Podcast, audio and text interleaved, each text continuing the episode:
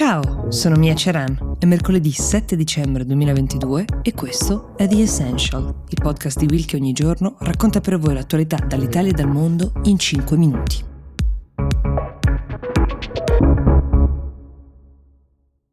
Vale la pena spendere due parole per capire come funziona questo famoso price cap, cioè il tetto al prezzo del petrolio russo che dopo tante discussioni è stato approvato la scorsa settimana dai membri del G7 fissato a 60 dollari, considerate che un barile oggi ne vale circa 85 sul mercato. Cerchiamo di capire come funziona e soprattutto se funziona. L'obiettivo è quello di cercare di svuotare le casse di Putin. Ricordiamo che la Russia è il secondo più grande esportatore di greggio al mondo, quindi l'obiettivo indiretto è rendergli più difficile finanziare la guerra in Ucraina, visto che la guerra costa e anche tanto. Un primo tentativo può essere quello di un embargo diretto, ovvero non compriamo più il greggio russo, cosa che l'Unione Europea peraltro ha appena ratificato. È un embargo parziale in realtà, però ovviamente non lo si può imporre a tutti gli altri paesi del mondo. E quindi come si fa? in modo che anche per altri paesi sia più difficile quantomeno o addirittura impossibile comprare il petrolio russo? Si fa leva sulle società di assicurazione e di spedizione che vengono usate per portare il petrolio russo in giro per il mondo.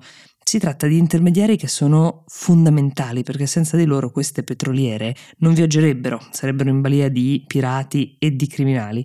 E anche si fa leva sugli istituti bancari, su coloro che gestiscono le transazioni. La gran parte di queste società infatti ha sede in paesi membri del G7 che hanno il diritto di chiedere conto del valore della merce che viaggia su queste navi, da dove arrivano questi barili, quanto li avete pagati, mostrateci le transazioni e se sono stati pagati più del price cap alla Russia, si ferma la spedizione.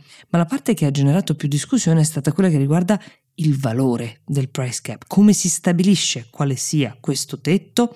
Questa è la domanda più complessa, la ragione per cui le trattative tra i paesi del G7 e dell'Unione Europea sono andate avanti per mesi. Dicevamo, il tetto è stato fissato alla fine a 60 dollari, però c'erano anche paesi come ad esempio la Polonia che proponevano di fissarlo a 30, che da un lato sembra il modo migliore per colpire le finanze russe, meno ti pago, meno incassi. Ma il problema di scendere troppo con il prezzo sarebbe che siccome la Russia può benissimo continuare a far arrivare il proprio petrolio attraverso altre vie, sia alla Cina che all'India, ad esempio, che sono due clienti non esattamente piccoli, paesi come Cina e India, sapendo che il tetto del petrolio per tutti gli altri paesi è fissato ad una cifra ridicola, da unici compratori a quel punto sul mercato potrebbero ottenere dalla Russia forniture abbondanti ad una cifra di solo poco superiore, magari 35 dollari, creando un precedente che andrebbe ad alterare equilibri di scala globale perché Cina e India diventerebbero immediatamente più ricche e quindi più potenti. Il valore del tetto comunque sarà sempre almeno del 5% più basso del valore effettivo sul mercato del barile, questo è l'accordo, e andrà rivisto ogni due mesi dai paesi che hanno aderito. Probabilmente due mesi